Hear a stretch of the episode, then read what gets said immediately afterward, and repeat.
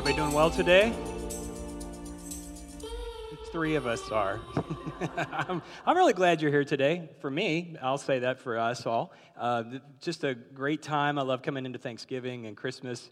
I'm so glad that so many of you already took it seriously. I said, give me five last week if you were here. I said, give me five minutes before and after service to talk to people that you don't know. You guys did that. Kudos. So I'll clap for you. And uh, because if you've been here more than one week, you're deputized. You are more than free to help other people feel like there's a place for them here at Connection. If you like it here, we want you to turn around and help other people feel like there's a place for them. And I said, give me five people that you'll pray for and invite to church. Some of you have already done that, so glad if you're here for the first time, welcome. We've got a gift for you. I think you may have already heard that at either of the welcome desks on your way out. Just say, my first time, and we'll give you the gift. No alarms will go off. We won't show up at your house uninvited. It's just that we just want you to know we're here and we exist to get people connected to God and each other through Jesus, and you're part of that. So I think I could probably also speak for all of us when I say, wouldn't it be nice to get rid of a little bit of the drama in the world? Like, silly me, I kind of thought when the elections were over, they would be over and all the drama would be done. No more phone calls, no more commercials. But then we got to do recounts because that's the American way. So and then on a more personal level, two weeks, less than two weeks till Thanksgiving, there's no drama with family at all, right? Some of you love your family. Some of you are going, How long do we have to be at their house? there's a little bit that comes with that. Uh, there's a lot of things that we can just say, I would love to just get rid of some of the drama.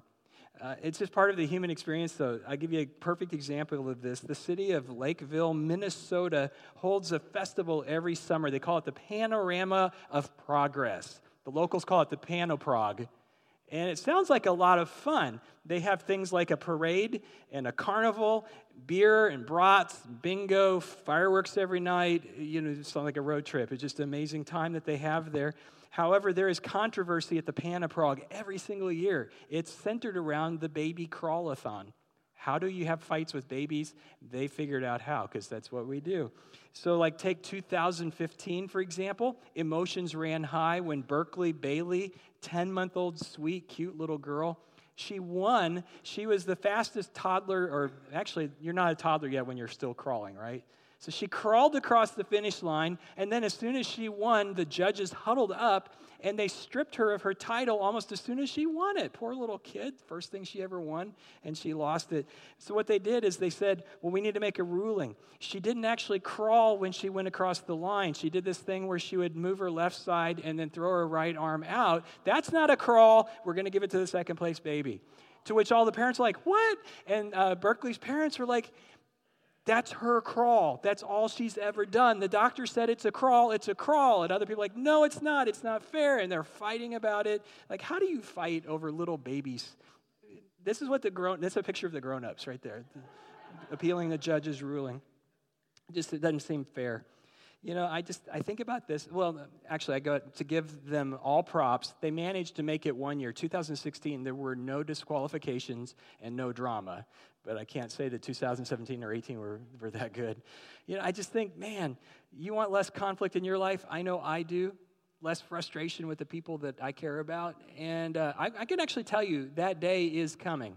There will be a day where there'll be no more conflict or drama or interpersonal struggles. You know when that day is? Yeah, when we die or when Jesus comes back. Until that day, we're just, it's part of the human experience. We're going to get frustrated with each other. One of the things I figured out, it took me a long time to figure this out. Maybe you already know this. You're going to say, Welcome to the party. Maybe you don't know this. Let me tell you this conflict in and of itself is not bad.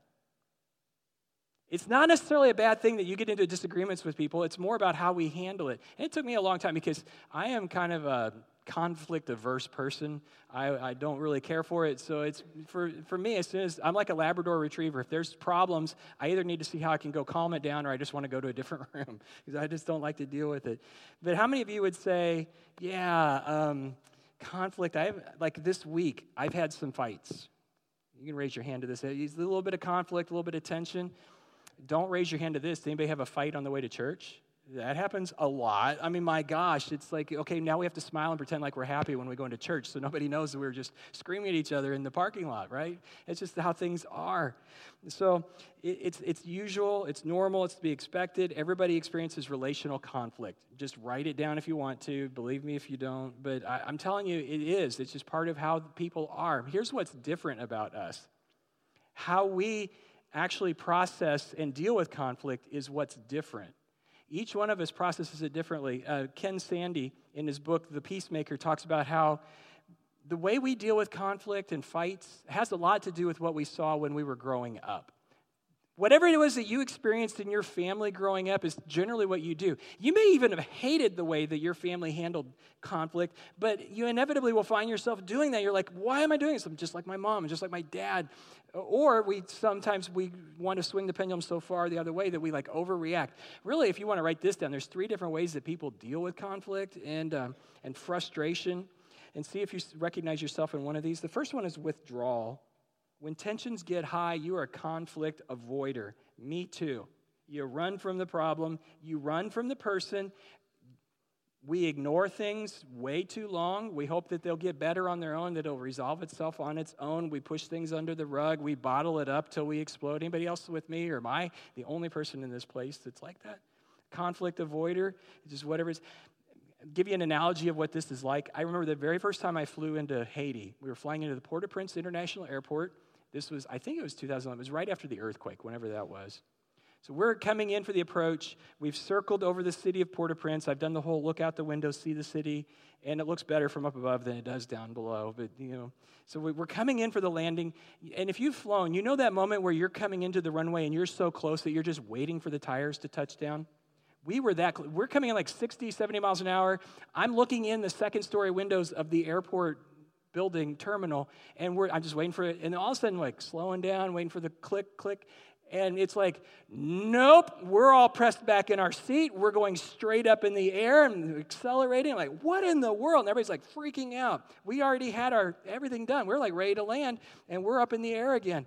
And it wasn't about 30 seconds later, the pilots got to explain this when we didn't land. We're circling again. What's going on? He said, uh, Ladies and gentlemen, I apologize for that. We had a little conflict with the runway, and we'll be getting you landed real soon here. Somebody said, Yeah, I saw a goat on the runway where we were supposed to land. Like, no, no, we're not. That's how some of us deal with conflict. You're walking out of your bedroom and there's the person you're in a fight with, and you're like, nope, I'm going this. You're walking down the hall at school, and there's that person that you just can't get along with. Nope, I'm going this way. You're walking through the commons in church, and there's that person, and nope. That's a lot of us, we just tend to avoid it because we don't want to deal with the drama. We just hope that it'll get better all of a sudden on its own. And here's the thing it won't.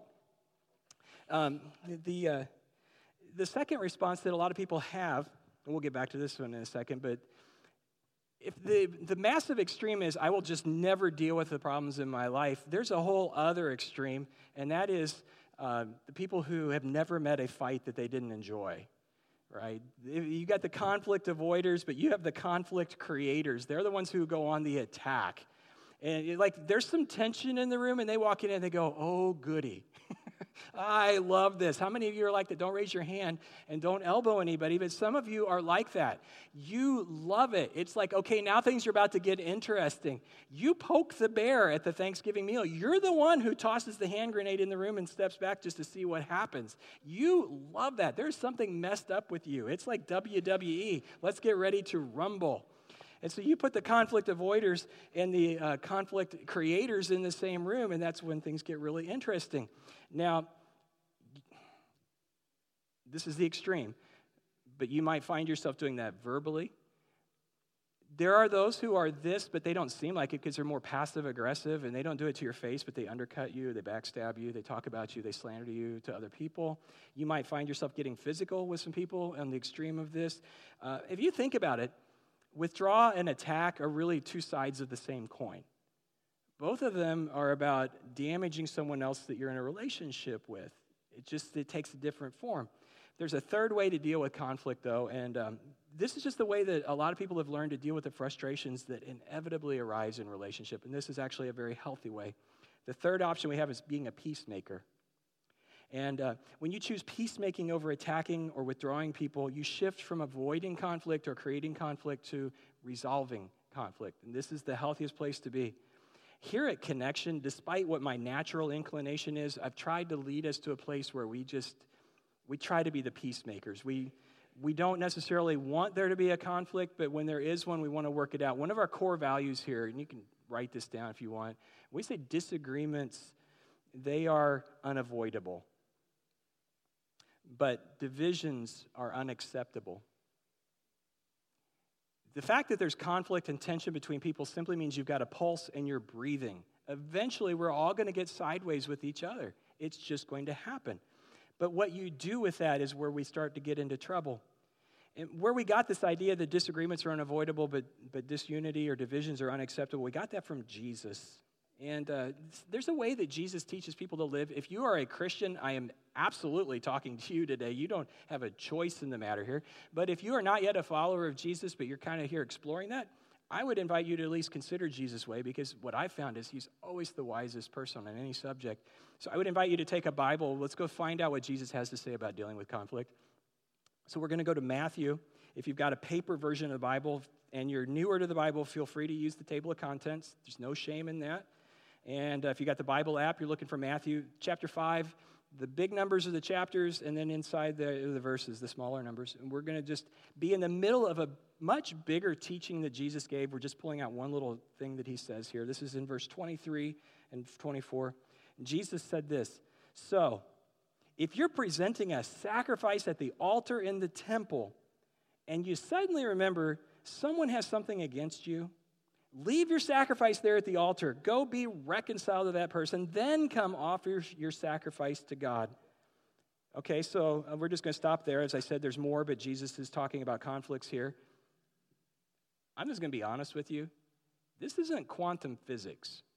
You may be new to the Bible, but I'm pretty sure you can figure out and suss out what Jesus is talking about here. And uh, so the hard thing here isn't figuring out what does Jesus mean by that. The, the hard thing here is actually implementing it and doing what he's talking about. The challenge is not understanding, but it's doing it. So what is he saying here? Go ahead and write this down if you want. What does he say about how to be a conflict resolver? His first piece of advice would be you go immediately. That's the whole leave the thing at the altar thing. It's so simple. Jesus is saying the moment you remember and you realize, maybe the moment that God puts in your mind that you are not right with someone, you drop everything and you go talk to them immediately. And all of us conflict avoiders in the room right now are starting to go, Oh, I'm feeling dizzy. the thought of a good old fashioned face to face work things out makes you want to throw up, right?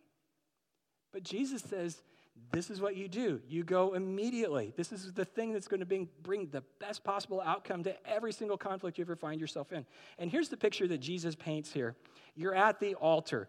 And we don't get how shocking that is because it's been 2,000 years since anybody went to Jerusalem to the temple to sacrifice animals as a part of their worship. But we can imagine just imagine it's the most holy moment of your year, maybe of your life. You're going to the temple in Jerusalem. You've brought your animal to be sacrificed. You're worshiping God. It's about the forgiveness of sins and being right with God and other people. You've maybe waited in line with thousands of people for your turn to come before the altar with the flames, and the priest is going to sacrifice the animal and put it on the fire. And this is just such a holy moment, and there's so many people around you. And you're in that moment right before the priest. Jesus says, At that moment, when it occurs to you that someone's got something against you, what did he say to do? Leave your sacrifice, leave the temple, go work it out. God says, I'll wait. You go work things out. In this most holy moment, God says the most important thing is not going ahead with your sacrifice, it's getting things worked out with your brother or your sister. In our world, just imagine that you're at a place where there's a whole lot of people dressed up and there's someone standing in front of everyone in a black suit, and there's someone standing in front of everybody in a white dress, and you're one of those two people, and you're about to get married, and in the middle of the service, it occurs to you, we had that fight, I probably shouldn't have said what I said. Jesus is saying, in the middle of that holy moment with all your friends, you just say, I got to take care of something. You leave the front, you go work it out, you make the phone call, you have the conversation, you come back and go, okay, where were we? I do. That's how shocking it was. Jesus saying, in the middle of the most holy, most important things you're doing, This is more important that you go get it worked out. And here's what he's saying this doesn't work. If this isn't working, how can you say that you love God and worship God if you hate your brother, your sister, your friend? Go work it out. And here's something else I noticed about what Jesus taught. He said, if someone has something against you, you go and be reconciled to that person. Does anybody else think that sounds kind of unfair? Like, here's my thinking why should I take the initiative if I'm not at fault? I mean, I get it. If I'm the one who's done something, but if it's their fault, why do I have to go first? They wronged me. And I get it. Trust me, I get it. I'm all about the rules. I'm all about right and wrong and justice. Here's something I've learned from following Jesus, and some of you have been following Jesus for a while. You can probably back me up on this. Jesus doesn't care what I think because he's actually right all the time. And something I've learned from following Jesus is even when I think Jesus might be wrong or that he's got it kind of off, I eventually come to realize, no, he was right. it was whatever he's asked me to do is the best thing and the most mature thing, and I just needed to grow up. So what I've tried to do is just immediately go, if he says to do it, I should probably do it. My feelings will catch up later. And this is one of those times. If you really want to be a conflict resolver, you ought to go immediately, but he says, you go first. You go first. It doesn't matter who's at fault, you go first as soon as possible. You take the initiative. You don't wait for the other person, even if it should be them that's doing the coming to you. You just go and do it quickly. So, back in January this year, the Portland Trailblazers were not doing well, and the coach uh, saw the team was struggling. One of the things he did is he, start, he benched the starting forward, Mo Harkless. You're on the bench, dude. I know you're a starter, but got to get this thing figured out. And Mo was probably disappointed. He saw the footage from the game that night. A game, by the way, they, they did win. They hadn't won in a long time. They won that game. That, and he said, I watched the footage and I saw myself sitting on the bench and I saw all my other teammates on the bench and they were cheering and they were celebrating the win with all the players who were on the court. And I was sitting there like a bump on the log. I looked so unhappy. And he said, I was just struck by what I was doing. So much so that with his coach's permission, the next morning at practice, he interrupted the practice and he called the guys over and he said, Look, I just need to apologize for my behavior. I didn't support you guys like I should have last night. That win was great, it was awesome, but I wasn't there with you, and you should expect more from me. No matter what's going on in my life, I shouldn't be a bad teammate. Here's what happened that moment of vulnerability and openness and seeking forgiveness was immediately rewarded from his whole team. They embraced him, they forgave him, they cheered him on. Mo got his starting position back. The coach put him in. They went on a 13 game winning streak. That's the kind of thing that happens when you go first and when you go immediately and you don't just let the conflict simmer and just hope that it works itself out all kinds of good things happen when you say, I'm just going to be the bigger person here. I'm going to. Here's, here's why you go first. Just give you a little secret here. Reconciliation is more important in this relationship than who's right. I have a real hard time saying that, but it's the truth. There's something more important than being right, and that's your relationship. But here's something else we need to think about as we go through all what Jesus taught here. If you want to go ahead and in your Bible, if you're in Matthew chapter 5, he's got another teaching. You're just going to flip several pages over. This is a different time that Jesus was teaching, and you're looking for Matthew chapter 18. And again, we're going to just dive right into the middle of something he said here. So, again, Jesus, wisest person who ever lived, he said, If another believer sins against you, go privately, point out the offense. If the other person listens and confesses it, you've won that person back.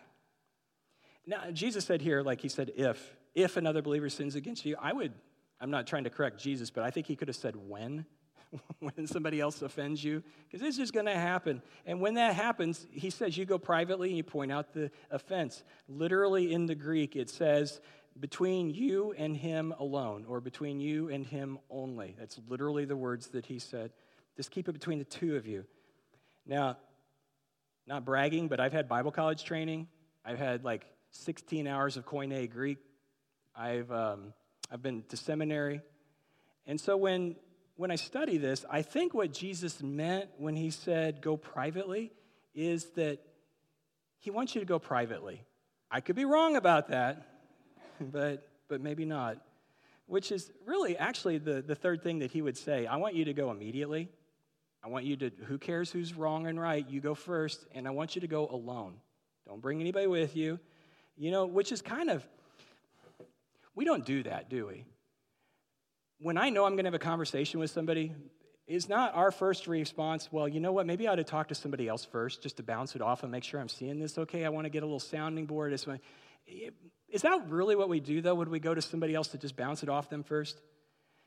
I don't, I, maybe I'm just naive, or maybe I'm not, maybe I'm too cynical, but I don't think that's usually what ends up happening. You go to somebody else because you just want to say, I just want to make sure I'm seeing this clearly before I actually go to the person. It becomes like this gossipy slander fest where you're like saying things like, Do you not agree with me that that person is just a blazing psychopath? That's usually what happens when you go to somebody else. Jesus says that's not really going to help. It feels good, but what you're really doing is you're enlisting a team. You're creating a division. You're not really doing what Jesus said, which was just go, go alone. Don't create other people into the mix. Right now, it's just between the two of you, and this is the easiest place to get it worked out. Eric Geiger, uh, he's an author and a Christian, he says it's really easy to spot Christian backstabbing, and I use air quotes because there's nothing Christian about backstabbing, just a couple of things he points out. He says backstabbers frame gossip as prayer requests. Just going to bring up a prayer. I'm not going to name a name, but it's a redheaded guy with a beard who I'm just really having a lot of problems with because he's a jerk. Yeah. So just pray for that guy. I'm not going to say who it is, but you know. that's, really, it's, you're, you're basically uh, going, trying to find the loophole around what Jesus says by using as a prayer request. Don't do that. Uh, Eric Geiger also says backstabbers talk about the other person rather than to the person. So, just a little insight. This has been something that I've been taught, and it's very helpful. If you are the person who is the sounding board, and somebody comes to you and says, I just want to talk to you first, make sure I'm seeing this right, the very first thing you ought to say to that person is, Have you talked to them about this? Because if you're talking to me, I have nothing to do with this. In fact, I'd be happy to go with you to them and then make sure you're talking and step away. Nobody wants to do that. But you know how much gossip would be cut down if we just said that? Have you talked to so and so about that? I know you want to tell me about it. Have you talked to them? You know, maybe come back to me if you have tried and it's not working and you want somebody to help fix it. But it, first thing first, just go talk to them. And the third thing that Eric Geiger says backstabbers know lots of information about lots of people, which, in their defense, maybe they just care. But what he has found and what I have found is there are some people who say, Well, I just know lots of things because people like to talk to me. Well, the truth is, you signal that you're open to listening to gossip. That's how you know a lot of stuff about a lot of people. And it's not necessarily a healthy thing that you do a lot of things about a lot of people. I can tell you in my own experience, there have been a lot of conflicts that have been worked out the way Jesus said to immediately, and you first, and alone, and nobody else knows about it. And honestly, too, if there's been a misunderstanding and you think you're absolutely right, but it turns out you weren't, nobody else is embarrassed. You got it worked out between the two of you. You don't have to go around and find all the people you used as sounding boards to go correct the misinformation. It's just so much easier if you'll do this. So much healthier. It's kind of like Jesus knew what he was talking about. Jesus says just go directly to your problem person and just say these words. I think we've got an issue. I haven't talked to anybody else about this but I think we need to get this worked out. You don't post semi veiled, snarky comments on Facebook. You don't bring it up as a prayer request at your Connect group. You don't um, pass go. You don't collect $200. You just go find that person and work it out. And I would also advise do it in person. You feel like a text message might create that separation barrier that keeps the tension down. It doesn't. don't do a voicemail. Don't do an email when you know they won't look at it. Don't do a text unless you're setting up an appointment for the real face-to-face meeting. That's just really what works. I, I need to wrap this up. Let me just uh, get practical. I'm looking at you. I think you take Jesus seriously enough that you want to do something with this. You may even, as we've been talking about this, God may have brought somebody to your mind and maybe somebody you haven't even thought about for a while. There's a reason. You need to lean into that. Why is it that God's maybe putting somebody on your heart and your mind? There may be somebody that you need to leave church and go work it out and get on your phone with somebody. So let's just say you're you're thinking about somebody at work, somebody that you go to school with, somebody you're related to, somebody, whatever, and you want to have one of these peacemaking conversations, can I just give you a few suggestions for how that might go? A few suggestions for peacemaking conversations would be just attack the, the problem, not the person. When you're at odds with someone, it's really easy to think that you know what the other person's motives are. I know exactly why they're doing that, and they're just doing it to irritate me. Well, maybe, or maybe there's something you can't. You know, so it's very easy to start thinking the worst about the other person. Pastor Carey Nieuwhof says this, though. He says, People aren't the problem. The problem is the problem. People, as hard as it is to believe, are the solution. Let me give you something that'll help you with that. If you want to attack the problem, not the people, approach that person with empathy. With empathy. And this has been so helpful to me personally. Um, again, my, my natural inclination is to think, I know exactly why you're doing what you're doing, and it's always a bad reason. Because we're all the heroes of our own stories, right? We, don't, we assume the best of ourselves and the worst in other people. It's human nature, we can just admit it. What I try to do, and this has been helpful to me, is to try to think of the most generous possible explanation for why that person is doing what they're doing. When you start doing that, you're starting to empathize with them. You're starting to try to say, I'm going to see things from your perspective. What is it like why, I, I try to literally do, I try to come up with two or three good reasons for why they're doing what they're doing. It helps me. I may not even agree with them, but it helps me start to think of some other possible things that might be going on. So then when I do actually have this conversation with that person, many times what you will find is just the fact that you have a little bit of empathy and that you're willing to listen and let them say what's going on in their mind they may come to the conclusion on their own you know what? I am wrong about this. They may see it for themselves because all some people want is just to know that they've been heard that their side's been listened to. Empathy helps people know that and that's so huge. But here's the, the third thing i want to point out. Peacemakers prioritize reconciliation over resolution because this is the hard this is the phd level of this there are some issues where there's really not a right and wrong. You just disagree. Stupid things when you get married, like which end you squeeze the toothpaste from. Well, there is a, I'm sorry, there is a right answer to that one. My, my bad. There's just things where it's just you and it's just them and it's the way God made you and it's the way God made them. And you're either going to just despise each other or you're going to get to the point where you go, let's just agree to disagree we're going to emphasize the relationship over being right. We're going to work this out because the thing that really matters the most isn't being right. The thing that matters most is that relationship. A lot of times, the honest, legitimate differences between husbands and wives, brothers and sisters, friends, classmates, it just really comes down to you just got to let it go and agree to disagree unless it's sin, unless it's clearly something that, that God says is wrong, if it's immoral, unethical, okay, you got an issue there. But other than that, so many things. So you can have reconciliation without having every problem resolved. How awesome would it be for every married couple to go, we're supposed to be on the same team here. Why are we fighting each other? Can't we get to a point where we go, we may never agree on this thing, but the relationship is more important than me getting my way or me being right.